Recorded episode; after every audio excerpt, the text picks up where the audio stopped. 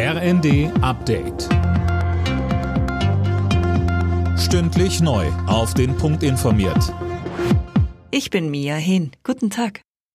Auf der Weltklimakonferenz in Ägypten hat es nach Angaben aus EU-Kreisen eine Teileinigung gegeben. Dabei geht es um die Einrichtung eines Fonds, aus dem Entwicklungsländer Gelder für den Ausgleich klimabedingter Schäden erhalten sollen. In anderen Punkten wird noch weiter verhandelt. Die Konferenz in Sharm el-Sheikh sollte bereits gestern zu Ende gehen und wurde um den Tag heute verlängert. Im Streit um das Bürgergeld verlangt CDU-Chef Merz von der Bundesregierung größere Zugeständnisse. Arbeitslosen müssten Anreize gegeben werden, um wieder in Beschäftigung zu kommen. Das schließe auch Sanktionen mit ein, sagte Merz. Am Mittwoch berät der Vermittlungsausschuss. Die an die Ukraine gelieferten 14 Panzerhaubitzen machen langsam schlapp. Reparaturen sind wegen Planungsfehlern kaum möglich.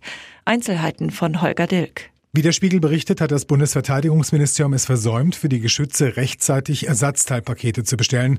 Deshalb musste bereits eine der Haubitzen ausgeschlachtet werden, um andere zu reparieren.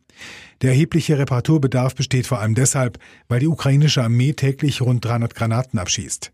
Bei der Bundeswehr bedeutet eine intensive Nutzung maximal der Abschuss von 100 Granaten pro Tag. Einen Tag vor dem Start der Fußball-WM in Katar sorgt das Bierverbot rund um die Stadien weiter für Diskussionen.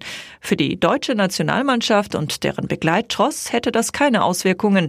Die Fans hätten aber unter anderen Voraussetzungen ihre Reise nach Katar geplant, so der Manager der Nationalmannschaft Oliver Bierhoff. So eine kurzfristige Entscheidung, die jetzt auch kurz vor so einem Turnier kommt, ist unglücklich und bringt Unruhe. Natürlich gehört das ein bisschen auch zum Turnier dazu, aber kann die Entscheidung jetzt auch nicht genau nachvollziehen, vor allen Dingen den Zeitpunkt, weil ich glaube, da hatte man genug Zeit, sich auch darauf vorzubereiten, diese Entscheidung zu treffen. Alle Nachrichten auf rnd.de